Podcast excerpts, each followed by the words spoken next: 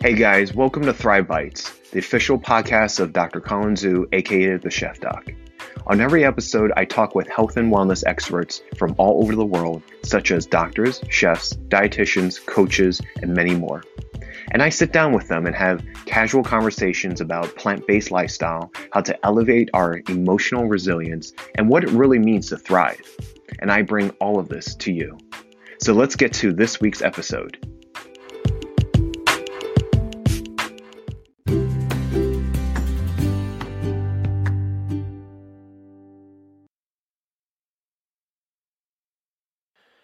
Okay, guys. Well, welcome to another episode of Thrive Bites. I'm your host, Colin Zhu, and thank you for listening on. Today, I have a amazing guest for you today. Her name is Dr. Charmaine Gregory. Say hi to everyone, Charmaine.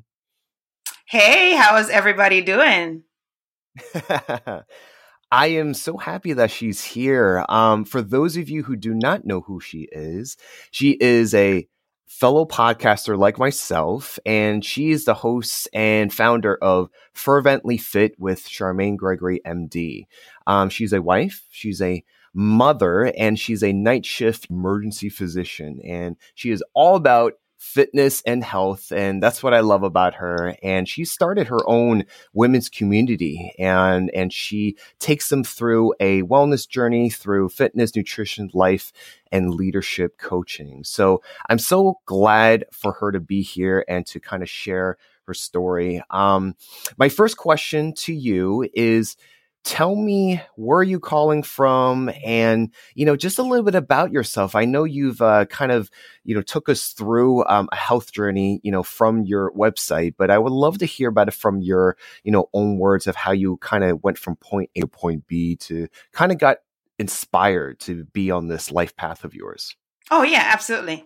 So i am from sunny and hot michigan just kidding not sunny and hot but um, definitely Michigan. And, and literally, as I'm looking out the window right now, we have a winter wonderland with a lovely sheet of snow that fell overnight. So that is where I am currently from. So, where am I from originally? I am Jamaican. I was born in Jamaica, West Indies, and spent 10 years of my life there, and then ended up coming to the States and have lived in many different places. But have ended up here in Michigan for the majority of time. So super excited about that. And uh, as far as uh, how did I get on a journey where I was embracing or I am embracing fitness and wellness? Well, I was raised a very active lifestyle. So, as you can well imagine, when you live someplace warm like Jamaica, there basically is constant activity. So, I played all the sports, I did track, I did netball, all that stuff. Mm. coming up. And then when it came to the States, I still remained involved in sports and I was very active all throughout high school and college and medical school. that was more challenging, of course, but uh, definitely remained active. So, active, active all the way through medical school, residency, and the majority of my career in emergency medicine, I would say probably um, up until after my third child. So active even throughout the pregnancies. Um, I did a, actually it's crazy because my last pregnancy I um I was able to run a 5k at 20 weeks which was crazy um, mm. but uh, very active throughout the whole pregnancy after that child though I um I did not prepare very well for running season. So, I mean, I'm not, when I say this, I'm not saying that I am an elite runner because I am very far from it. I'm one of those people who are kind of like weekend warriors, you know, they go and they like mm-hmm. maybe doing a race, but then they, you know, they do it slowly, but they finish. That, that's me. So I'm not one of the, you know, I'm not a four minute uh, per mile kind of person. Um, so anyway, so there I was, you know, getting ready for running season after that third child not really preparing as well as I should have. Um, I was older, of course, um, and uh, taking a lot of things for granted, which we tend to do, and um, ended up hurting myself. So I ended up hurting my right knee And the problem with that was that the the injury itself was a bit cryptic because I um uh, I ended up uh, going to my orthopedist and getting all the scans because that ER doc is, has a leg that's swollen is immediately going to think they have a DVT. So I got multiple DVT scans and saw the orthopedist. They took fluid off. They did an MRI. No one could figure out what was wrong. The injury persisted for almost a year.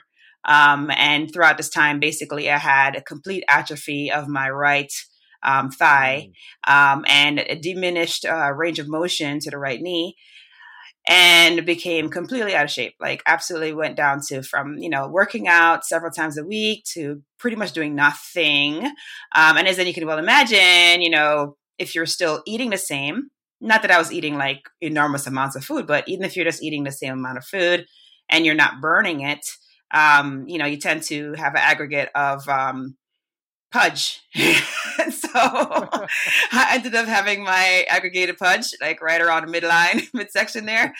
And so, um, you know, it was, uh, it. well, I'm just, I'm just saying, you know, it's, it's gotta be euphemistic yeah. about it.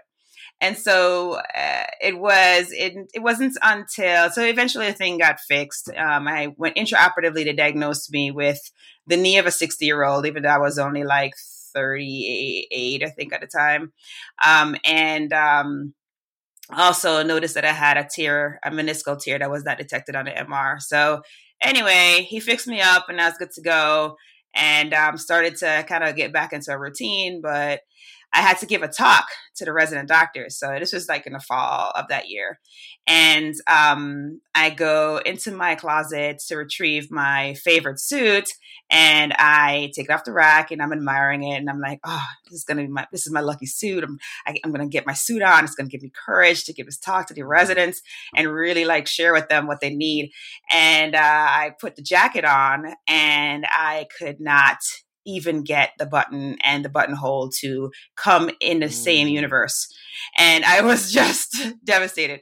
And then I tried to put the pants on and forget that. I didn't even go over my hips. Okay. So um, that was a pivotal moment for me.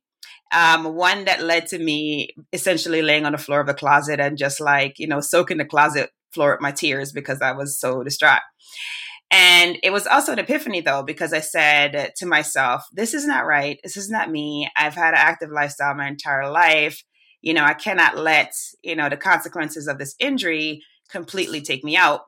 And I had to do something. So what ended up happening is I joined a support group with so we homeschool our children. And so I was in a bunch of like homeschool mom groups. And so one of the moms, she was getting ready to get started on her fitness journey and she was starting an accountability group. So I just joined that group and it was pivotal in my transformation because it mm. provided accountability. It provided um, like a regimen, not a regimen, but like a, uh, structure. It provided structure. Like routine, and so, and you know, ultimately, that's right. Routine and infrastructure and support, right? These are all the things and accountability because, you know, you know, there are days you get up and you're like, ah, I don't really want to work out today. But then you know you have to like post a picture of your workout in the group and you're like, oh, okay, yeah, I got to do it. So it was that um, that really helped. And so uh, you know, over months, of course, I had a transformation in my physical form. You know, I was able to fit back in that suit again. And by the way, I still can fit into that suit years later, which I'm super excited about. And um, and so eh, during that time, though, there was also a transformation that was happening mentally because part of this support group was not only you know doing the exercises and holding each other accountable but it was you know making sure that you read something that's going to contribute to your personal development on a daily basis even if it's a few pages or listening to something that is going to um, bolster your personal development. So i had a mental transformation because I was now focusing on my physical form and also focusing on my mental toughness. And it was then that I realized that what actually was happening to me and um, part of what the that whole incident on the floor of the closet brought to light and the fact that the suit wasn't fitting also brought to light was that I was actually going through physician burnout. So when that was revealed, it was uh, a shock to the shock to the heart. It was literally a slap in the face. Mm. It was so many things, so many emotional things. But I um I I realized that, you know, the the dance that I did every single night before I went to work because I'm a night shift doctor. Every single night I went to work, the dance was much like this. The alarm would go off. I would lay in the bed and I would have to tell myself to move my body, to sit upright, to swing my legs around, to put a foot on the floor, to put another on the floor, to make one foot go in front of the other to the bathroom. And then when I got to the parking lot of my hospital, I literally had a death grip around the steering wheel and had to literally mm. tell every last finger to release themselves from the wheel so that I could open the door, put feet on the asphalt, and go into the building to serve the people that I worked so many years and have, you know, trained so hard to be able to serve. So I thought that was normal. And it wasn't until I, I like to say it got my mind right and that I was able to do the introspection that was necessary to figure out that what was happening to me wasn't normal. Mm. And so then I got on a mission. I was like, okay, this is happening to me. I don't know how many other people it's happening to. It wasn't like around that time, it wasn't very, um, it's not as, uh, I would say, out there as far as people saying that they're burnt out or talking about burnout.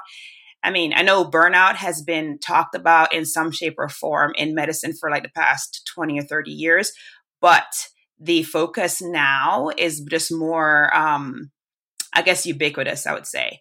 Uh, whereas when I was going through it, I thought I was the only person going through it. I had no idea that um, that it was something that others were experiencing, and so I started talking about it. I started saying, talking to the leaders in my group. I started talking about it just all the time. Like this is what I was going through. How could I? How could this have happened to me? How could I have gone from a very excited super you know motivated a new attending that was like you know just finished residency and essentially you know she was thinking like this is the this is the place where i'm going to be for the rest of my life this is what i'm going to do i'm going to make a difference in emergency medicine i am going to mm-hmm. just be awesome at this and to go from that to having to convince my body just to rise up out of the bed and stand when I'm supposed to be going into the thing that I really love, you know?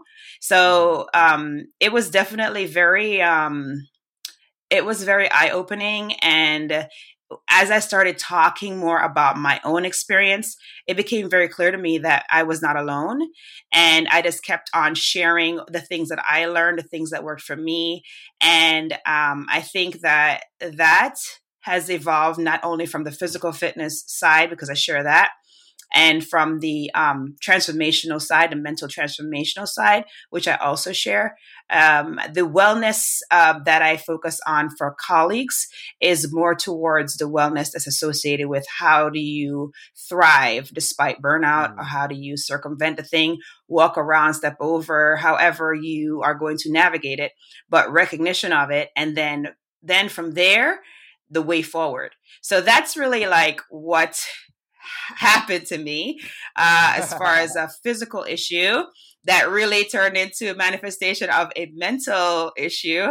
Um, and then now is like, you know, part of the things that I talk about um, a lot when I when I get on stages, etc.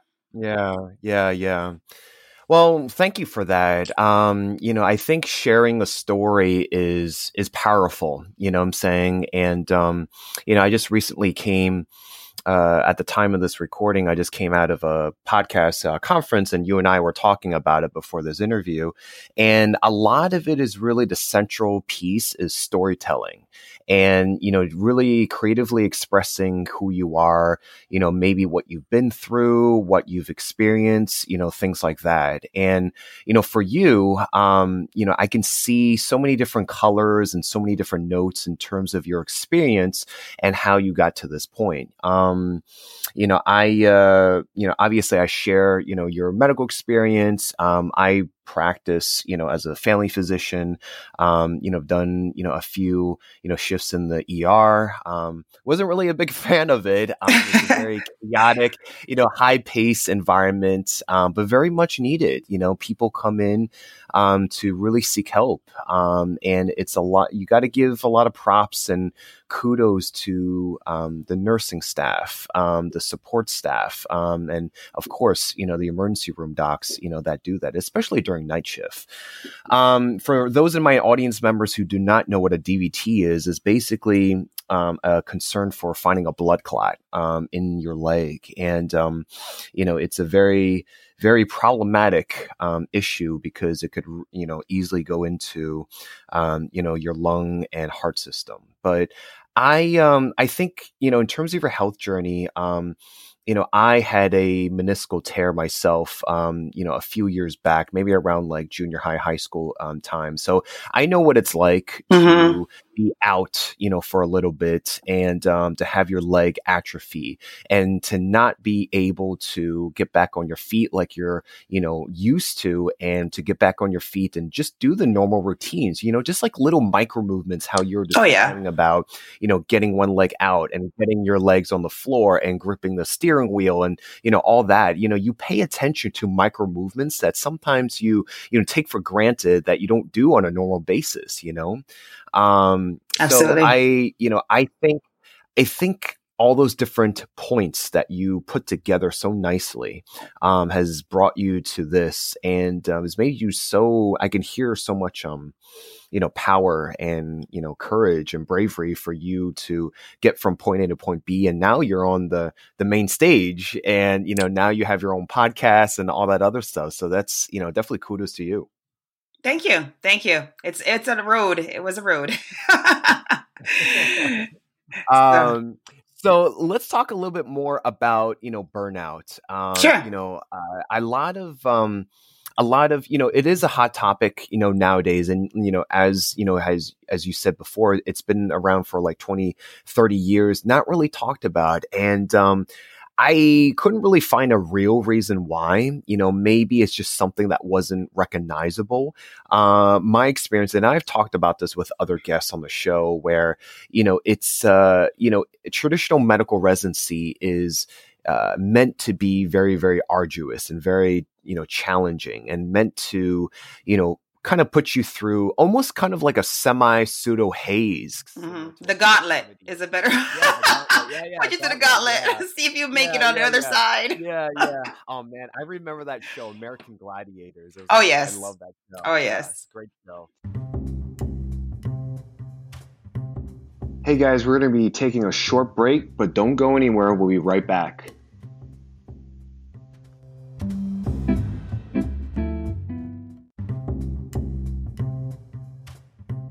Welcome back to Thrive Bites. Let's get back to the interview.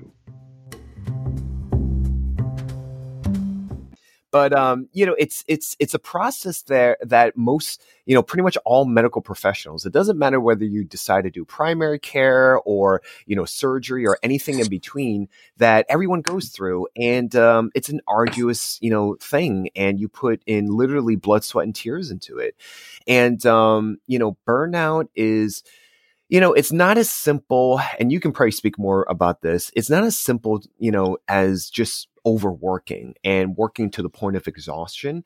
I would also add to it that it's really about losing you know why you do this in the first place you know kind of you know you know losing that fire losing that passion along the way because healthcare is not what it used to be you know there's just so many different you know cooks in the kitchen um, type of scenario where it's just so much between the doctor and the patient oh yes so in a way every doctor no matter what specialty wears so many hats so you know, speak a little bit about it. Like, how, you know, what do you see nowadays, you know, from fellow colleagues?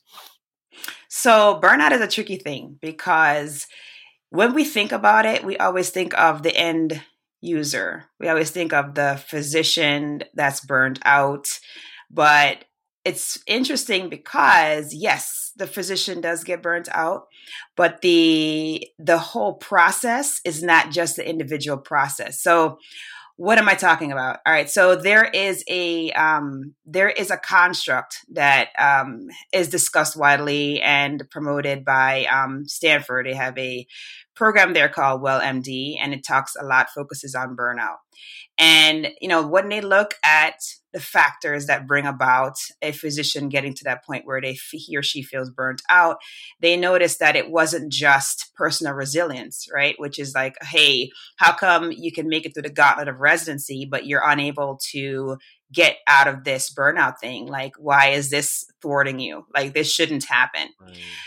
There's really um, three interconnecting domains. So the first domain is efficiency of practice. So in everything that we do, every specialty that we're involved in, you know, Colin, you mentioned that there are some external um, forces at play that sometimes can dictate what we do and the time we spend with our patients and all of the extraneous things that we have to do external to the patient encounter. So an efficiency of practice is definitely going to affect us as physicians, as the ones who are providing care to our patients. So if there is a uh, optimized efficiency of practice, there's likely going to be joy participated and experienced by everyone on the team. So simple things like for me in my specialty, something like um, I am I become the rate limiting step in any particular scenario. So an example of that would be say a patient comes in and they have a laceration or a cut.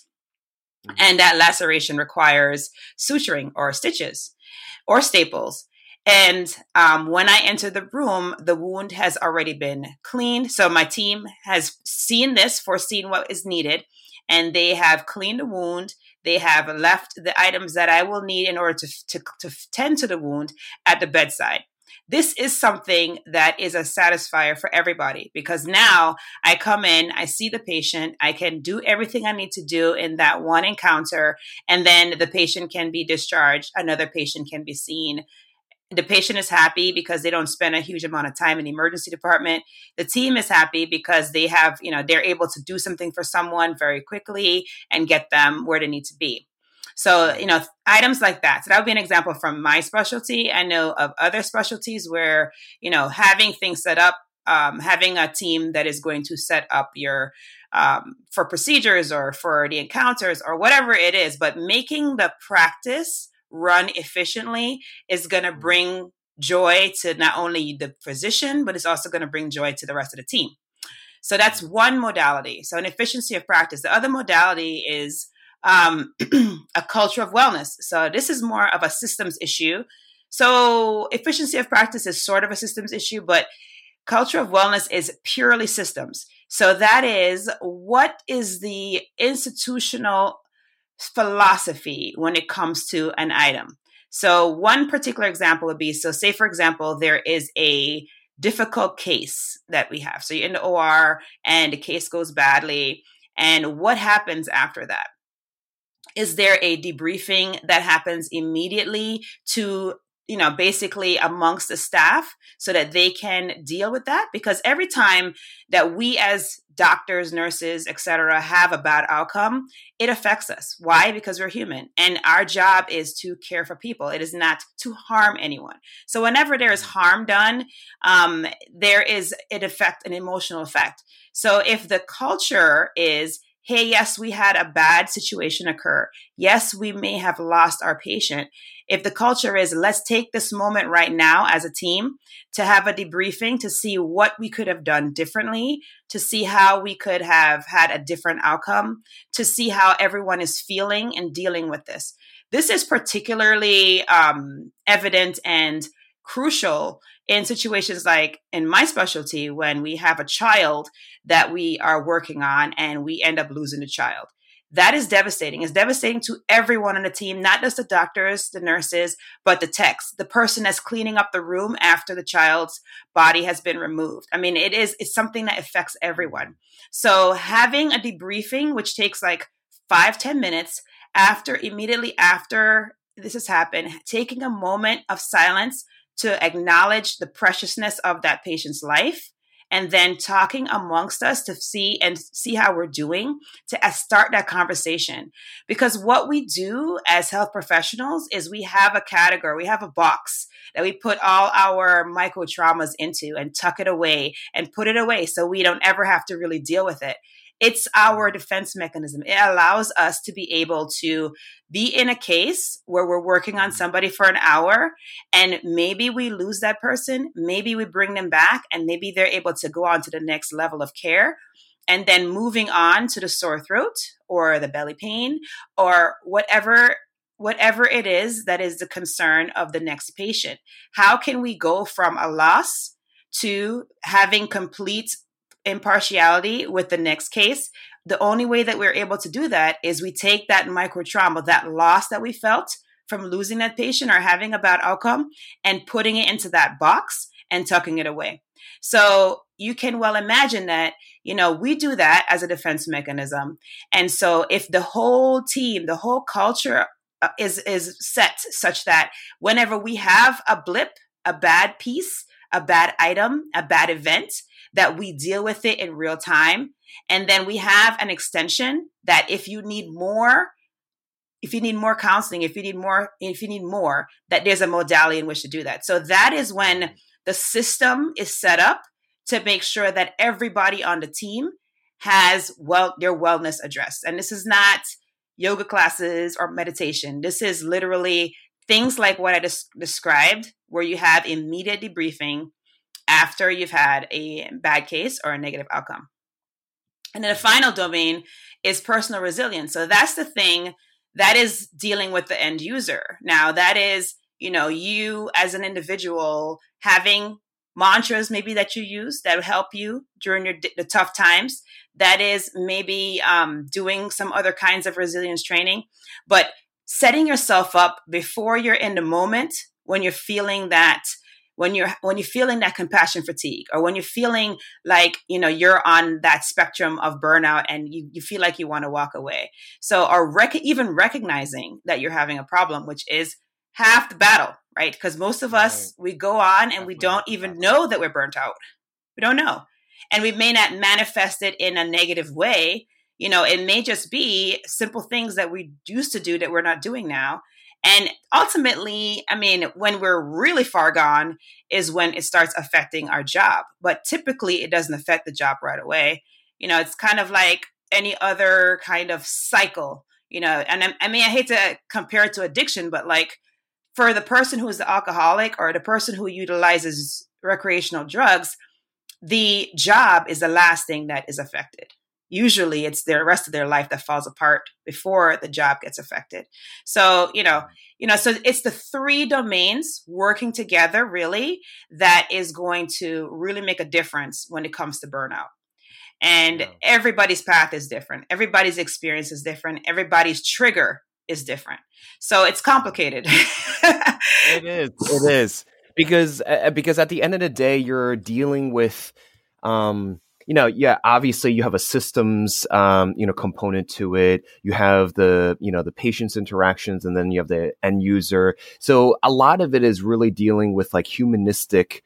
Um, you can't even apply metrics to it. It, it. it's it's a very tricky thing. There's a yes. lot of gray to it. You know what I'm saying? And um, you know, we just need to have a better infrastructure. Obviously, personal resilience is key. I mean, not just your professional life, but you know, you don't know what that, you know, the, the, the doctor, the healthcare provider, they are human as well. You don't know what they're going through in their own personal life. You don't know the challenges and ups and downs, whether they've had trauma growing up or whether, you know, they are dealing with death or, you know, other things outside of work. So a lot of things can be accumulated. Um, and uh, it's definitely something that we have to be more and more mindful of.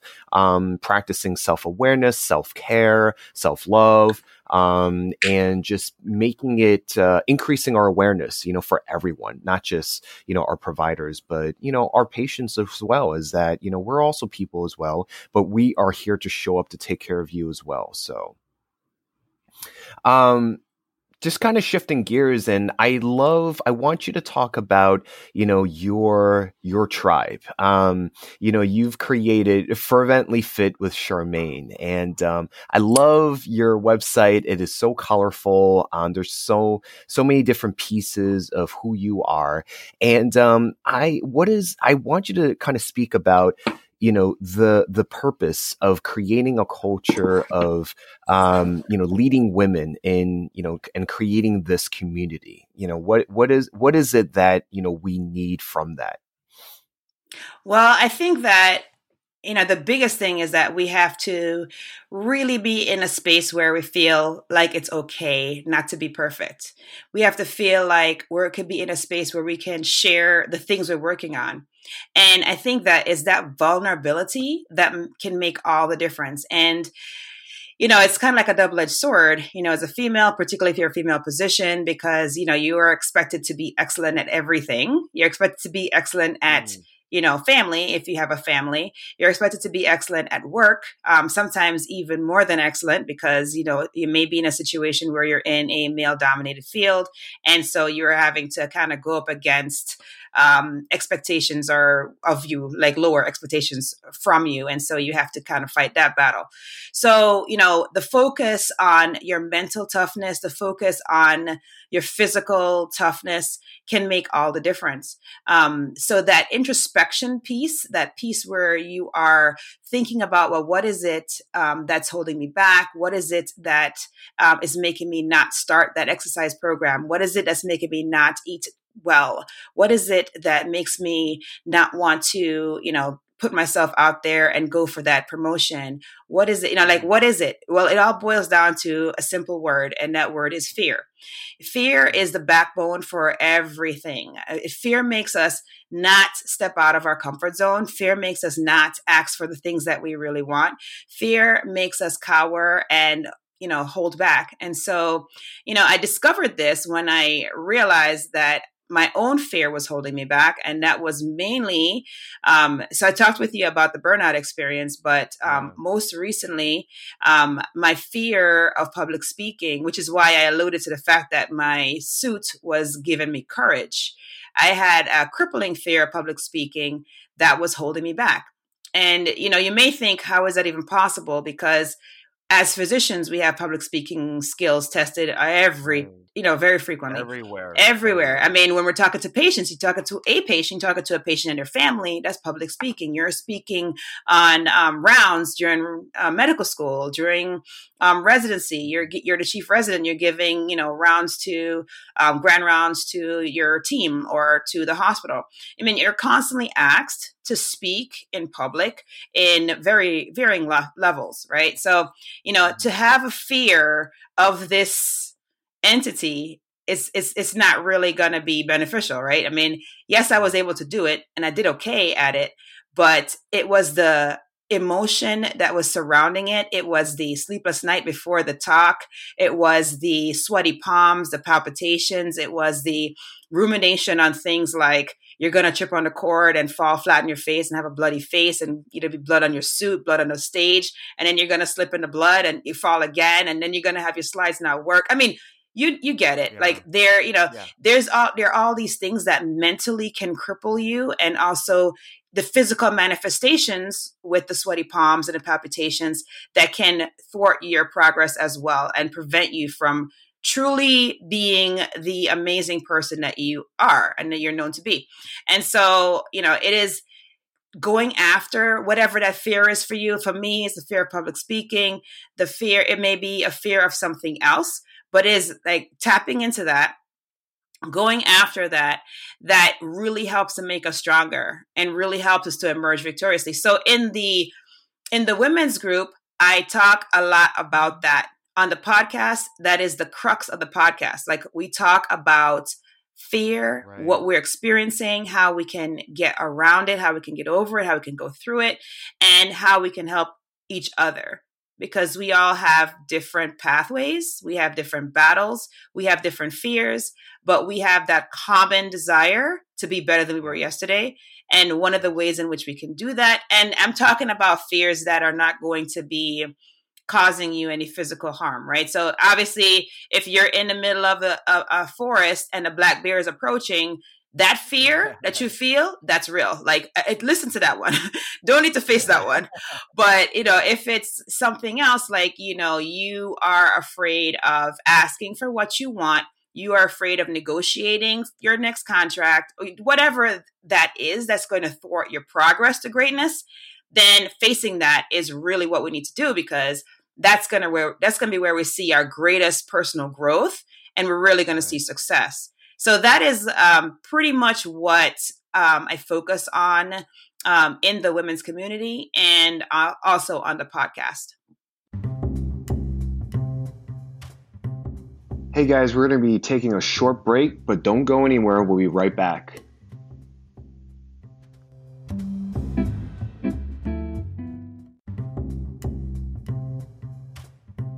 Welcome back to Thrive Bites. Let's get back to the interview. Yeah. Yeah, it's um thank you so much for doing that and um I'm sure our listeners whether female um and or you know being a healthcare mm-hmm. provider would definitely appreciate it. Especially, you know, I mean again, speaking about healthcare it's like you know whether you are going to a primary care or visiting your doctor in the ER or in the surgeon's office, you know, you only get a very very limited amount of time right? And you know that's the nature of um, you know the beast, quote unquote. And right.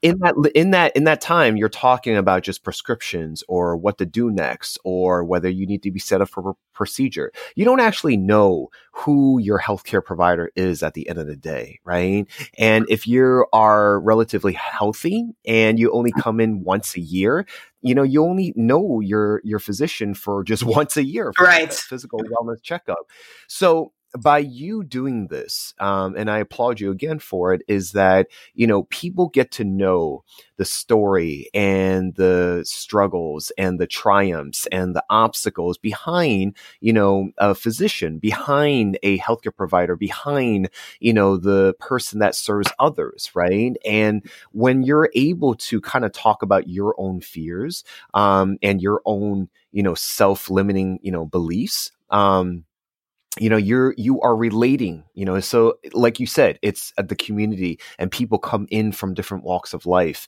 So they all they have that commonality of fears um but you're able to relate because you know this is who we are as humans you know? Right. i may not be you know in your shoes and you may not be in mine but we are able to connect with one another because of that um because of that commonality Absolutely. And there are men in the community too. I don't want you to think that this is just women. but but okay, but but but but I have to say that, you know, it, I mean, obviously, like I'm a female, I'm a physician, and so female professionals are going to relate to me. Um, that does not mean I've had men on the show. I've had a, I have actually had a surgeon on the show. I don't know if you know um, Nii Darko, but he was on the show before.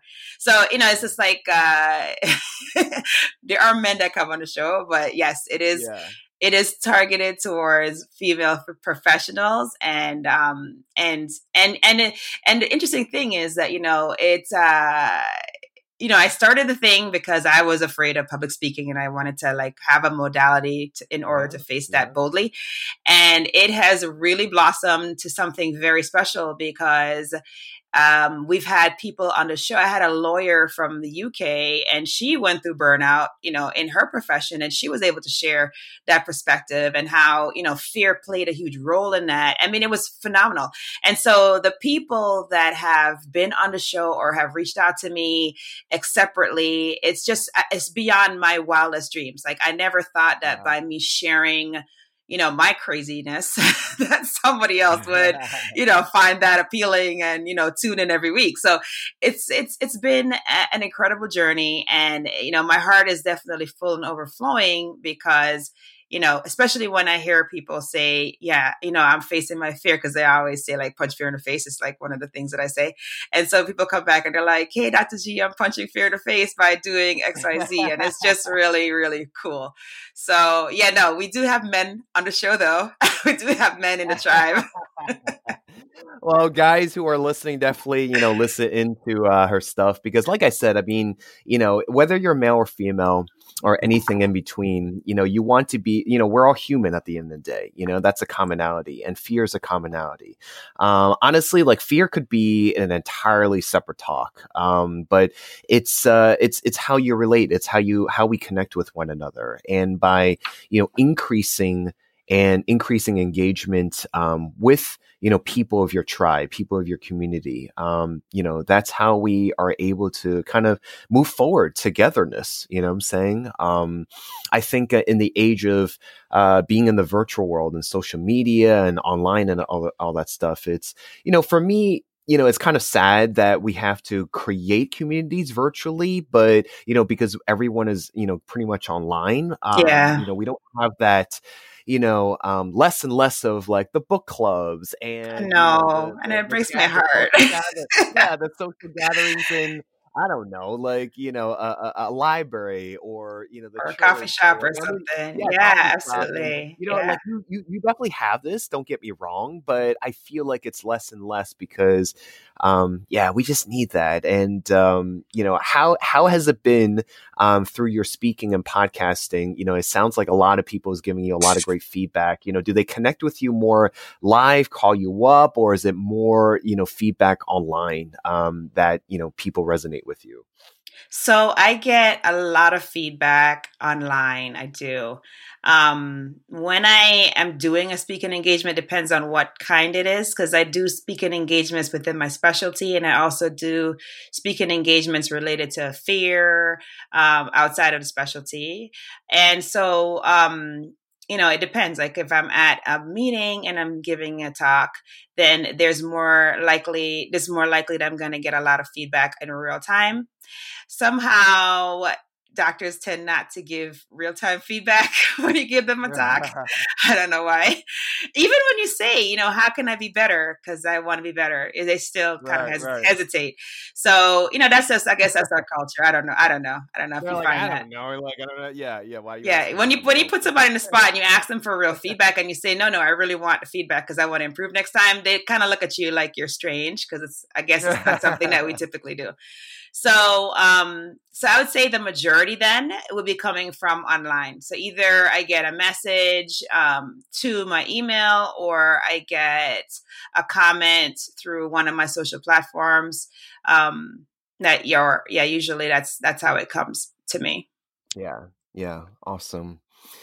Well, Charmaine, this has been great. Um, I definitely want to close out, and um, I love hearing about my guests um, and how they personally thrive. Um, obviously, throughout this episode, throughout our session t- together, um, you know, we've heard a lot about you know your up and comings, your journey, and how you kind of serve your community um, and the broader world. And I want to know how do you elsewhere? How do you keep that fire going? Uh, you know, what motivates you to get up in the morning? How do you keep pushing yourself? Um, and then after that, um, I would love for you to share three tips in terms of the audience members, whether, you know, they are uh, men and women. nice.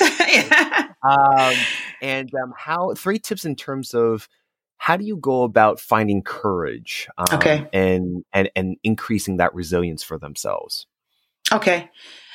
All right. Um, so how do I, what motivates me? So, um, I mentioned before that I did a lot of personal development during that transition period and that has continued. So now I make sure that I have some form of personal development every single day. So it may be that I listen to a recording or a watch a video or a read a few pages in a book, but that is really important. And then the other thing that I've been doing lately and this is also probably going to lean towards a tip for um, resilience but i have been practicing a gratitude practice and what it mm-hmm. is is literally as soon as i open my eyes before i do anything else before i put my feet on the floor before i go to the bathroom brush my teeth i literally start thinking about three people. Well, it started with three people, and then now it's actually up to five people. But I started thinking about the three people that mean the most in my life right now. Mm. And then I specifically think of characteristics of each that person like multiple characteristics and i am thankful for i like physically not physically but i like in mentally will say you know i am grateful for my husband because he's an amazing father i am grateful for my husband because he is um he is a great friend like you know everything like all of the qualities I just run through them about each mm. person, and it just provides a grounding to begin the day that right. essentially makes you feel like you're unstoppable because you mm. are grateful for the people that are helping you to be awesome. You know what I mean? And so that's that's one thing, and um, and then the other thing um, that I would say, so that's tip number one for resilience, is to to start a gratitude practice. You can literally start with three people, or you can start with three things that you're grateful for. So it can be as simple as I am grateful for having woken up this morning. I am grateful for having my health, if you have it. I am grateful for being able to serve people in whatever capacity. So whatever it is for you, like just even doing that before doing anything else every day for a couple of weeks is transformative because what mm. that does is it basically puts deposits in your resilience bank because it gives you a power and a um, a power that comes from gratitude. So whenever you're thinking about others outside of yourself, it increases your internal power. Mm. Um, so that's one. And then the second one mm-hmm. is you can develop your personal affirmations. So these are things that you can put on sticky notes. You could put them on your, you know, on your computer. You could put them on the mirror where you brush your teeth. You can put them in the kitchen next to the coffee maker, wherever it is that you can see these statements. Then and you're going to see them multiple times a day. It's going to help with your resilience. It's going to help with you facing your fear. So, say for example, um, you have an affirmation that says, I will be bold in asking for what I want. Right. So a lot of people tend to not ask for what they want. They, you know, they get presented with something and instead of asking the questions and asking for what they want, they just assume that that is the final offer. And so anybody who negotiates no knows that that is never the final offer. There's all, everything is negotiable. Right. So if, but if you don't ask for what you want, in every day, every day, everyday little negotiations, you will not ask what you want when it, when you have a big negotiation. So that can definitely steal your joy. and so, yeah. you know, having affirmations that you, you know, you have around and that you tell yourself, those those messages solidify and they become unconscious and they basically um, create a mental toughness that will be that will give you the tools that you need when you're faced with a storm because then you'll have the tools to be able to make it through the storm and be resilient. Um, a third tip um, would be um, don't be afraid to practice the pregnant pause. I love this thing and this thing is like amazing because um because literally this is this is how this is how it works you know so maybe i and i'm i, I don't know i'm perhaps this may never have happened or maybe it did i don't know but maybe i might have been on the phone with a consultant trying to negotiate a pathway for my patients to get the next the next to get to the next step in our system our health system and maybe the consultant was not um, either not in agreement with the path that I've that I've devised or are uh, basically dismissive of me, or maybe they might have been having a bad day and they may have may or may not have been yelling at me for waking up at three o'clock in the morning. So perhaps that was the case. All right, so I say, hey, you know, how's it going? Uh, oh, I'm so sorry to have woken you up, but you know, I really want to make sure Mrs. Jones has, you know, what she needs, and so this is why I'm calling you and then they they say what they're saying and i say what i'm saying and then they say but i'm not admitting them or i'm not going to take them to the operating room. And this is what i do. I and it kills them. It kills them. People do not like the pregnant pause. Every time at the end of the pregnant pause i always get all right charmaine i'll take them so, you know, you could use a pregnant pause in everyday life. You can use the pregnant pause to disarm someone. So if the person's yelling at you and they're super irate, just stop talking. Just do the pregnant pause and it works like a charm. So that's one other tool that I've used for my own resilience. And you may mm-hmm. find it helpful. The audience may find it helpful. So um, the three tips were um, practicing a gratitude practice, having affirmations, and have them having them in a place where you either can say them multiple times a day or you see them multiple times a day until mm-hmm. they're internalized, and then practicing the pregnant pause. I love it. I love it. Um, thank you so much for sharing um, your tips of wisdom and uh, the pregnant pause. That's the new one for me. you bet you're gonna use it now, though.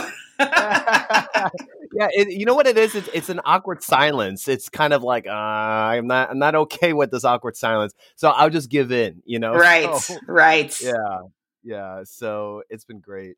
Uh, thank you, Charmaine, again for coming on to the show. If um, any of the audience members uh, want to reach out, want to look you up, want to see more about you know who you are and what you're about, where can they find you? Okay, um, so my website is www.fervently f e r v as in Victor e n t l y fit f i t with w i t h Charmaine, C H A R M as in man, A I N E dot com. I'm on all the social media platforms. I'm on LinkedIn at Charmaine Gregory MD. I'm also on Instagram with the same and Facebook with the same. The podcast is called Fearless Freedom with Dr. G, and it is available on all the podcast listing platforms. Nice, nice. And we'll definitely have that in the show notes um, when it comes out. So, again, thank you so much. Um, you know, guys, this has been a, another episode of Thrive Bites. Please check back here weekly. Um, and uh, we will see you on the next episode. Thank you so much, Charmaine. Awesome. Thanks for having me.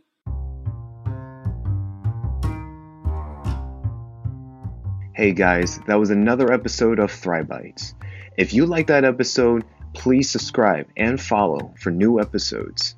And don't forget to rate us on Apple Podcasts.